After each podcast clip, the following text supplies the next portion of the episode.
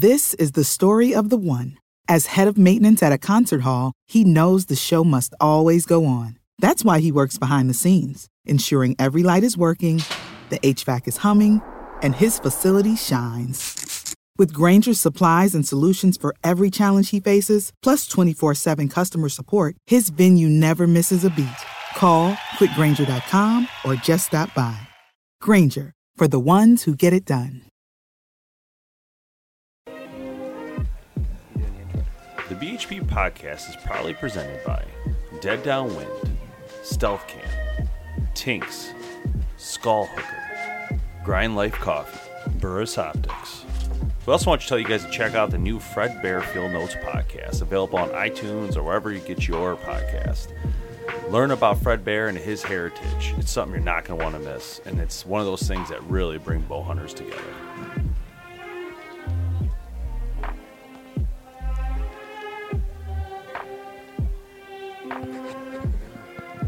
Well, hello everyone, and welcome to the Bowhunter Planets podcast. And today we have a very special guest, Mr. Tony LaPratt. Tony, how you doing? Very well today. Beautiful weather here. Oh, it sure is. So if anybody doesn't know him, which you probably should by now if you hunt whitetails, and, and the things that Tony does to your properties, and, and what he can do for uh, your uh, trophy wall. Yeah. So we, we just for especially for everybody here that may not have heard of what you what you can do. Can you give us a little bit of uh, idea of what you're working with and how and how you do what you do? Well, basically, I have two services. One is I have a whitetail boot camp where people come to my 52 acres with 23 acre woods, where I hold over a buck per acre on. I break every rule that's been written about whitetails. I show people how to zone their woods and zone the fields so they get more deer to live on it. And then the other thing that I do, and I travel all over the country, and I've done over 2,000 land managements. I go right to your land. We walk every inch. I ribbon and paint where beds go, buck beds, doe beds, fawning areas, nighttime bedding areas, stand locations, food plot designs, enter and exits. And then we put it all on an aerial map. Then we go through a checkoff list, and then once someone's a client, no matter what they do with me, boot camp or land management, they can contact me from then on for any questions they have about their land or their hunting st- tactics. And, uh, and so uh, I travel everywhere. Yeah. I, I have to believe that uh, this year, with the change in uh, baiting regulations in the state of Michigan, that it's a game changer for you know hunters who are used to just baiting and uh, stuff. And almost, if you've got land, this is probably the way to go now. I mean, it, exclusively.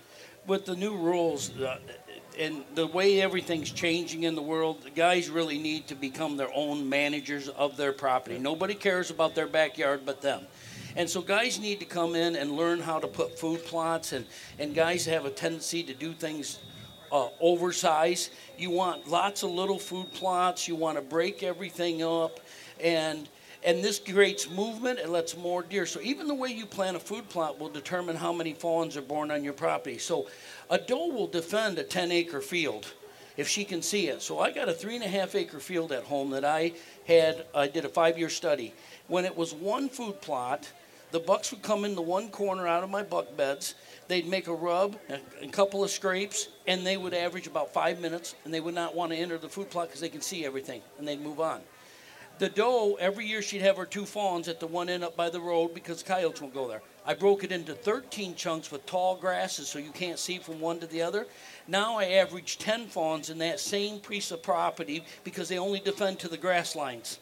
Oh. But here's where the real thing matters. When a buck comes to that field, before he'd only be in the one corner, so only one wind direction would work. Now I have stands in all four corners, and he goes to each one of the food plots, poke his head in, and make rubs and scrapes.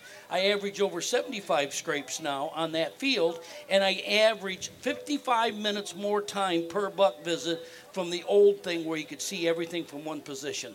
Wow! And now, it, do the are the bucks competing against each other? That's what So- it's all so about. There'll be like several bucks to visit that plot. Yes, and that's another thing. And let's just talk about sanctuaries. And, and it's a topic everybody knows, and yet it's misleading. The worst thing you could ever do is to put your deer in one spot because you'll only ever own one mature buck in a sanctuary. So it's only going to be one five and a half. The two big boys fight. One wins, one moves on. He'll let other little bucks bet around him okay? Because he can whoop them, he can conquer them. So then that night, you're sitting out there in that stand, all the does come flo- flo- coming out of the sanctuary. And then you see the little bucks. The big buck will be nocturnal because he's king of the bedding area and he knows all the does are in one neat pile. He'll wait until late at night to come out. And you created that thing. What does and bucks, what you really want to do is put little sanctuaries, thick little areas all over your property. Now you can have four or five mature bucks have all their own little area. And now they're worried about what the other buck's doing, so now they come out to go mark the other area. The more competition you put on the property, the more they'll move. In fact, everyone wants to talk about food, water, and girls on the does part. Nothing makes bucks move more than other bucks. They cannot stand competition. So again, go back to a male dog. You take a male dog to a park, he pees on a bush. Might be weird. All the other male dogs want to pee on. it. Once a buck goes to a licking branch, every male buck in the area wants to touch that branch now. So it creates competition. So really, sanctuaries need to be very small and spread all over your property, and they should be in every type of habitat. Whatever a deer beds in, if he beds in cattail marsh all day, when he gets to the timberline, he does not want to step in from that world to the next because he likes the cattails. It's where he feels safe all day. The way you break that, if you got a pine ridge, you make buck and doe beds. The cattail marsh, you want buck and doe beds. CRP. Now each buck wants to go into the other buck's territory, and that makes him cross lines more than anything else. I tell everybody, I go, guys, the more I study deer, it's more competition. They are, cannot help themselves by going and checking out another area that a buck is working rubs and scrapes. That's awesome. I think I just learned more in the last five minutes. Whoa, we're touching things. I said I think I just learned the more in the last five minutes than I did in the last thirty years. Yeah.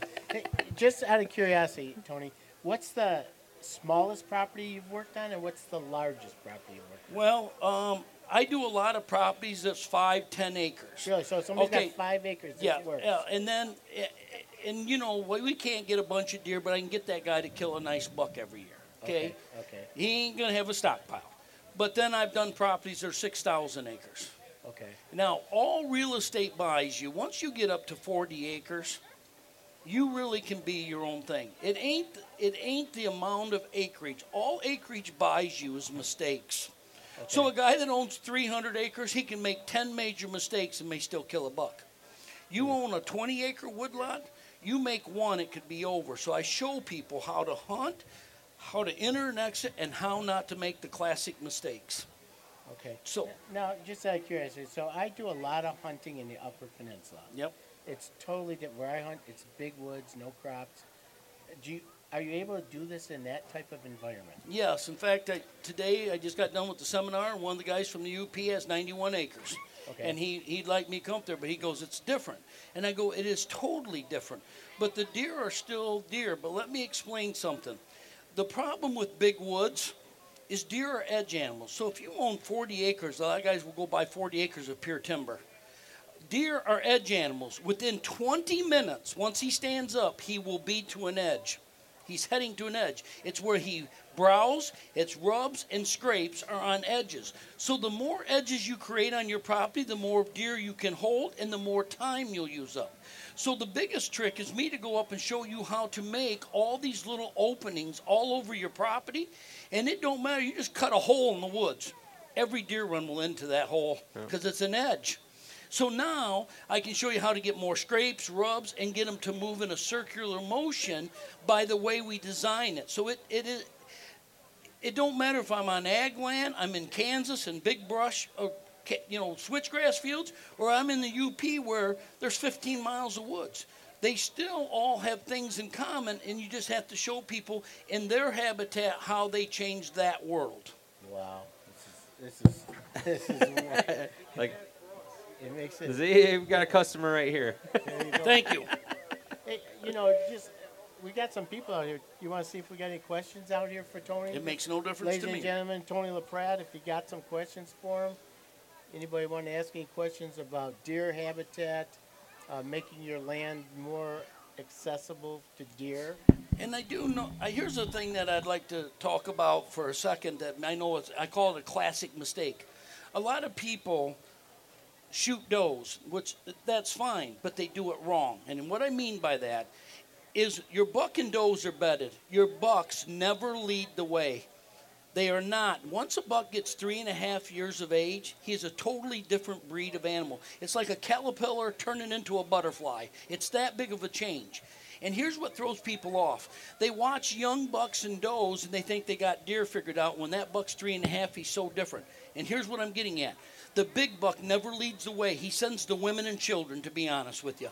Okay? Okay. He sits back and listens for stomps or snorts. He hears any of that. He ain't coming out of his area. The problem is it's the first of October and you believe you need to shoot some does for your buck to doe ratio, which is wrong too. I'm this guy, okay, guys?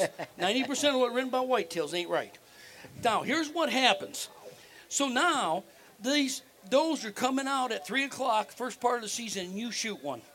And you believe you got to kill five. So you kill five in the first part of the week. Now, what you just did to them doe groups on your property, you put them all on high alert. Now they're going to stay in their beds until the last hour of daylight. Your buck will be nocturnal because he always wants them feeding for an hour before he comes. So on my property, because I don't shoot them does early, at three o'clock there's does in every field, and by four o'clock I got bucks everywhere.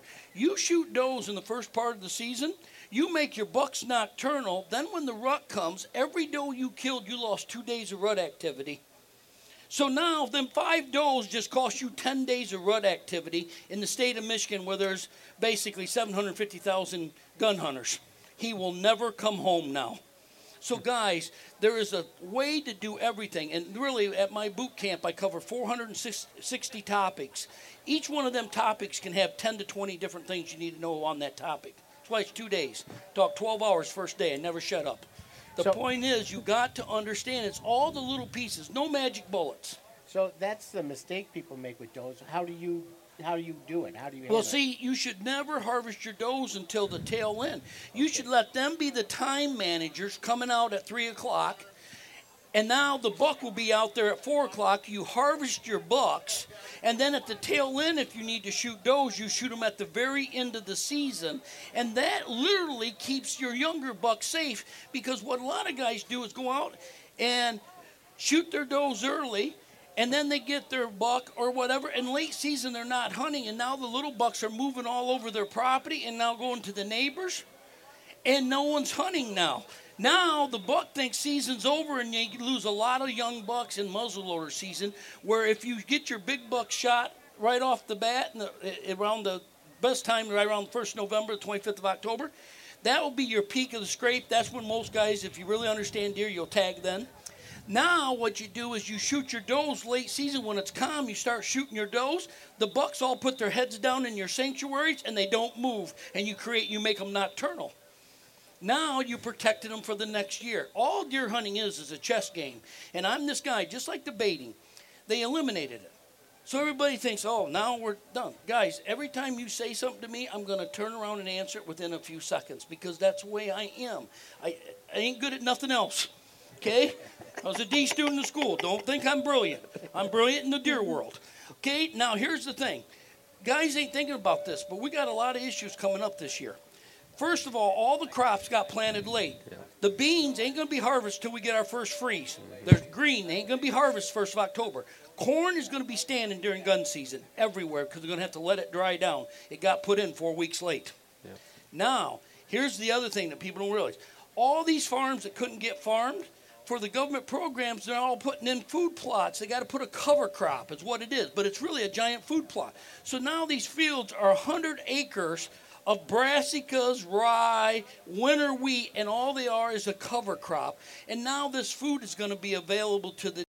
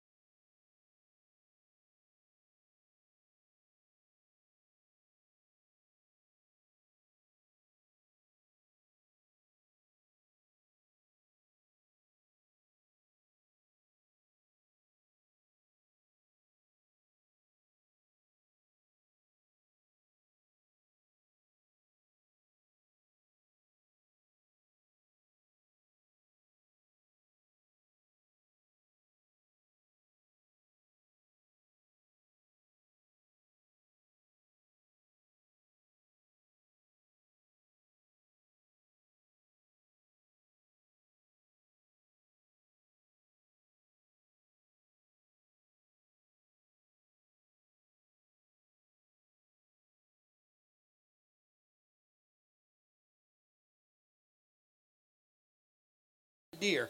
You're going to have standing corn and food plots. Then you go up north where there ain't as much ag. All the little food plots, because there ain't no baiting, all this food is not going to be available that we used to be put out. So now they're going to move into all the guys that got the little food plots, and they're going to eat them all before season even gets here. They'll be devastated. Now, how do you conquer something like that? Go out and put a hot wire around it keep the deer out of it until it's time you can hunt, and then they will move in. If you let them eat right now, they're going to destroy your food plot before even deer season gets here. So, guys, I'm this guy that just shows people. I get people to look at their land for what it really is. People say, Tony, you know, I got this nice sanctuary. And I go, if we walk in there, 50 deer run in there, can they lay down? Guys, yeah. And then I show them what deer won't lay on, what they won't do and all of a sudden their sanctuary ain't so special. And we walk in and we never find a lot of beds. And I said, guys, I will tell you ahead of time before we get to a spot where the beds will be. Because why? It's all just a system of reading the signs. So a lot of properties, and for some of the people that are listening, you, you can be your own guy to figure out if you own bedding area or what, what your issue is. So if you got a property and your deer runs are almost a straight line, a little curve. You'll see all deer runs always have a light curve. They never make a dead straight line. But I go to a lot of 40 acres, and there'll be six runs going through it. All that means is that's an interstate. That's like I 69 out here. Them deer runs mean deer are bedding one place and feeding the other, and your land's in their way. That's all it means. They're traveling through it because of that. Now, when you're going into a bedding area, deer runs is like when you get off an interstate to a major city, we have side streets. So your deer runs at my boot camp, they come in from every angle. Now, that tells you deer bed on your property, but here's the biggest one. On them long trails, when you just have deer cruising through, there'll hardly ever be a deer dropping in the, in the runs. Because why? It's simple as this. In the morning when we all get up, we go to the restroom because we bedded down. The deer are all bedded down in the woods right now, and around 3 o'clock, they're all going to get up and start heading out to the fields. Mm. As soon as they get up within the first 70 yards, they're all going to the bathroom. So mm. the deer runs that are all on angles and in the woods close together, they're all full of droppings. When they get to the feed trail, there's hardly ever a dropping on them. So, guys, I teach woodsmanship. You know, a lot of guys are. It, it ain't that there ain't a great shot. It ain't that they don't got good stand locations. What they got is a whole bunch of pieces of the puzzle missing, and they add up to more than you think. And so I go, guys, you're on a trail where the buck is never going to get to you before it's dark. And so you're too far off. And I so I show people, I go, guys like me, uh, Myles Keller's my hero. I just talked to him this year. Um, he's the guy that really got me into this as a young age. And um, he's retired now. He's told me this year on talking to him that he'll never hunt a whitetail again. And, uh, and, and yet he's a legend. The, what I'm getting at, though, in a weird way, whether you're me that builds beds and design properties or Myles that travels all over the country and finds a buck, we all only hunt 90% stands. So here's what simple as it is. I find where the deer bed, so did Myles, and then he would back off just far enough that he could get into the stand. We hunt the 90%. So here's what the problem is. If the buck doesn't bed on your property, he beds across the road or a farm down he will never be on your property more than 10% of his life yeah. during daylight hours. Guys, where he beds, he marks all his rubs and scrapes. And so when I get the deer to bed on my property, I own 90% of his daylight hours. So, why do I find 90 sheds in two years off my property? Because it's where the buck spends 90% of his life. Most people go, We never find sheds. And I go, well, no, because he ain't over here only 10% of his life. Wow. That makes so much sense. Oh, my gosh. Once you start thinking about it. Yeah, so it's all these little things. And, you know, in that the boot camp, you know, guys get a little overwhelmed, but yet you be amazed because if a guy comes to my boot camp, he's a whitetail fanatic, I call yeah. him. And it's amazing. Like, you try to tell me a phone number, as fast as you give me a number, it's gone in my head. Okay? But I remember everything about everything I see in the woods. Yep. Why? Because it's my passion. And guys come, and you would think, I go, guys, call me anytime for any question. You'd think that every day I get 400 calls. And it's amazing. Guys go, Tony, we go back to the notes in the book you give us, and man, we look at it. Oh, yeah, I remember. Because it's what you like. Now, when when do you run your boot camp? They start in March. I mean, uh, February. A lot of times will start depending on how bad the winter is. I run them in February up to about June. Land management started around March, and I run them till the middle of August. Um, guys, um, I'm 58 now, and I have no kids, and I've done very well for myself. And so I actually take a month off. I used to work all the way until October 1st. My wife said I'd never quit, but I have so many. I'm an energy guy, and I like doing things. So I take off September, and now I'm going to only work till the middle of August from now on, Okay. because I have so many other things that I'm passionate about. Now, are there other guys that you're training?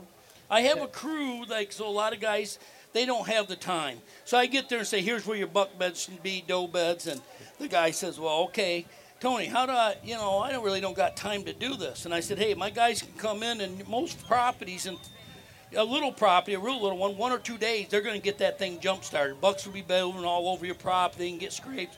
Uh, a lot of bigger properties need three days. They may two, may need a couple of years. And a lot of guys will have them two days for a couple of years in a row to get it off and running. Okay. So, so you, uh, I, I know of a lot, like my dad, for example, he's skeptical of this kind of thing. He doesn't want to hinge cut. He doesn't want to do this. He doesn't want to do that. But I hear you've uh, turned the most skeptical person ever into a believer. Uh, yes, that's Ted Nugent, Yep. and he's he is, guys. I have nothing but respect for this Yep. man. I mean, anybody that he is the alpha male.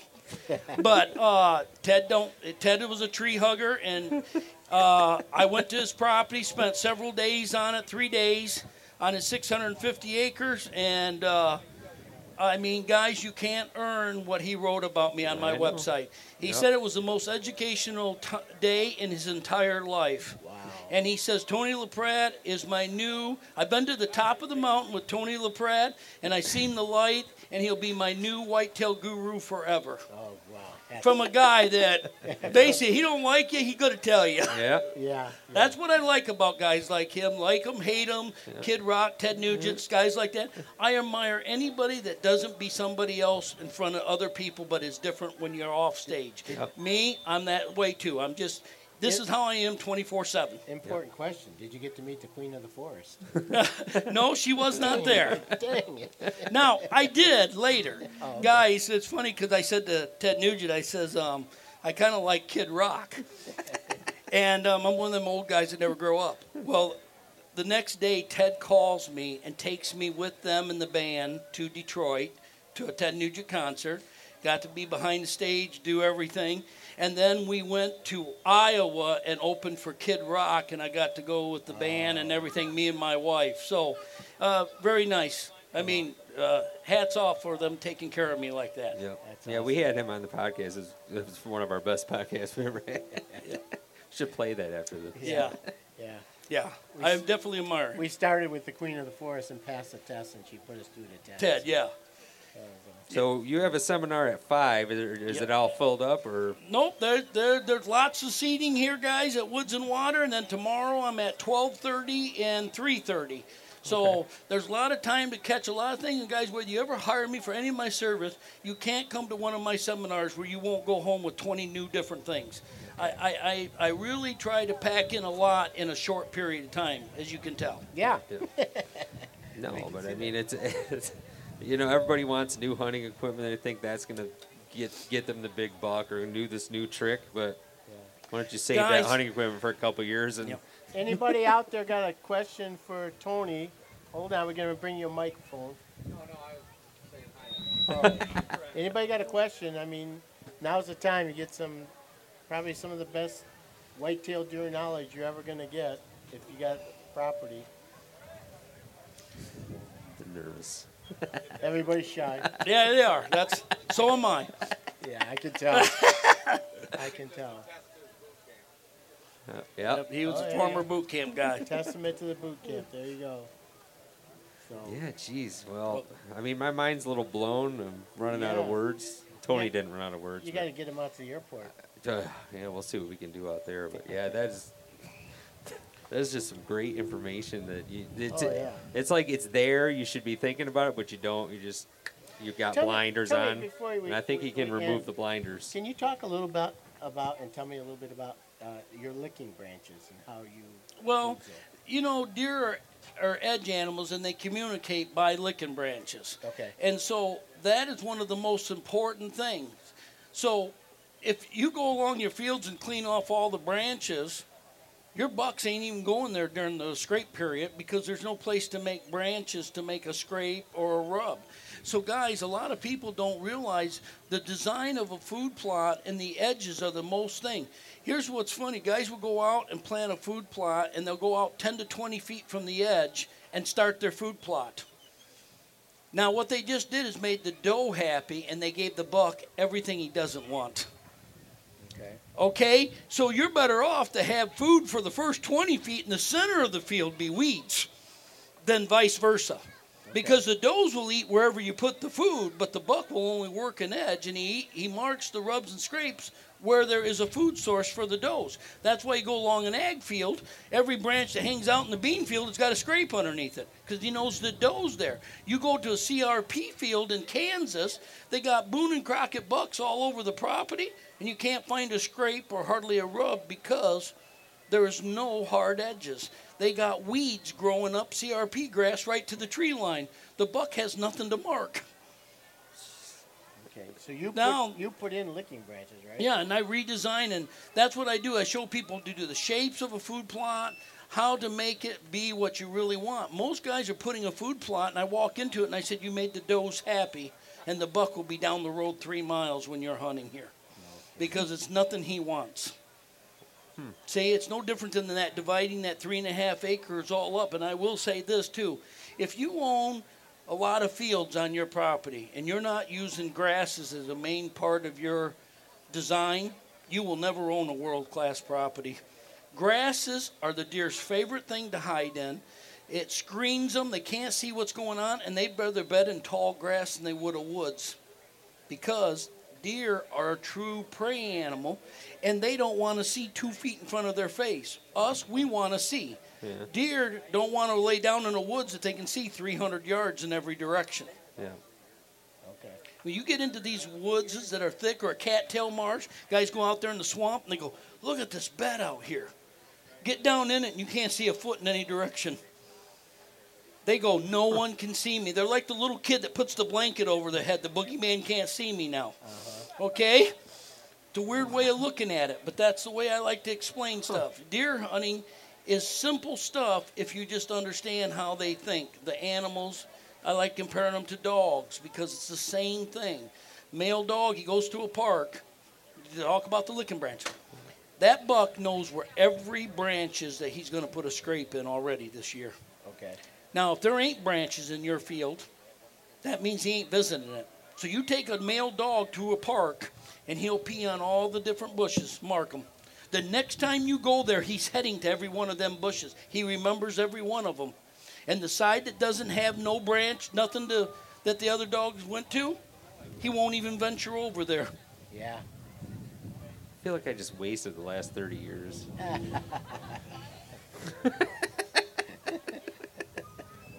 That's, that's what boot camp's for. Well, you know what? I'm, We'll be there. Sign me up. I'm in.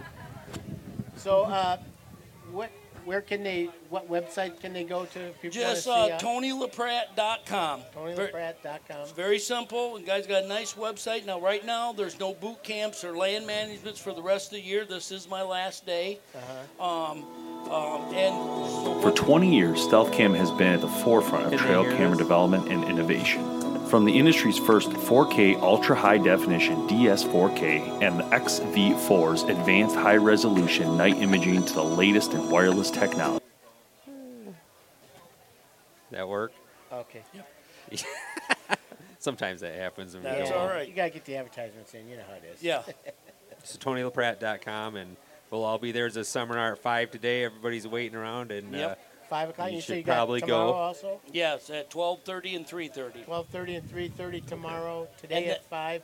And where is it at? It's in the um, the white po- big pole barn next to the big blue pole barn. It's Okay. as easy as you can see it from everywhere. Got it. Okay. And um, I, I will say that, guys, none of my uh, boot camps or dates for next year are out yet because I don't do that until in the wintertime Okay. in my time off. But Okay. if you call my wife, her number, she'll get the information, and you get a, a text right off the bat of when the dates are going to be before we put it on the website and everything to give the other people first chances that have contacted us. There you go. If you guys are interested in uh, getting to, into boot camp, learning, learning a whole lot about probably what you thought you knew, and, and relearn it all, uh, that'd be great. I, I really, I'm gonna do Yeah, it. I'm yeah, I'm excited. I gotta, get, I gotta get into it. So. So thank you I for joining thank us. you guys. Joining I us. mean, and anymore, that we need all the information we can get because the laws are changing Yeah. quickly. And guys, land is so expensive; it's crazy to own it and not get the full bang out of it. Exactly. Absolutely. All right. So, all right. Thanks Well, for everybody for joining us, and uh, we'll catch you next time. On the Bowhunter Planet podcast. All right. Let me.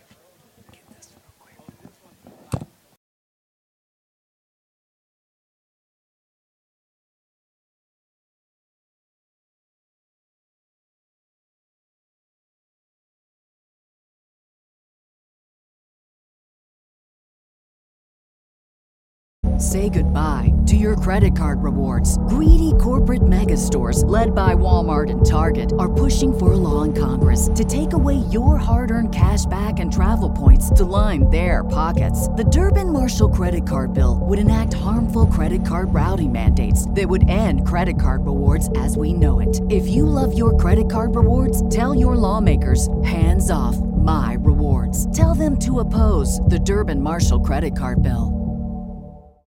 This is the story of the one. As a maintenance engineer, he hears things differently. To the untrained ear, everything on his shop floor might sound fine, but he can hear gears grinding or a belt slipping. So he steps in to fix the problem at hand before it gets out of hand. And he knows Grainger's got the right product he needs to get the job done, which is music to his ears. Call, click Grainger.com, or just stop by. Grainger, for the ones who get it done.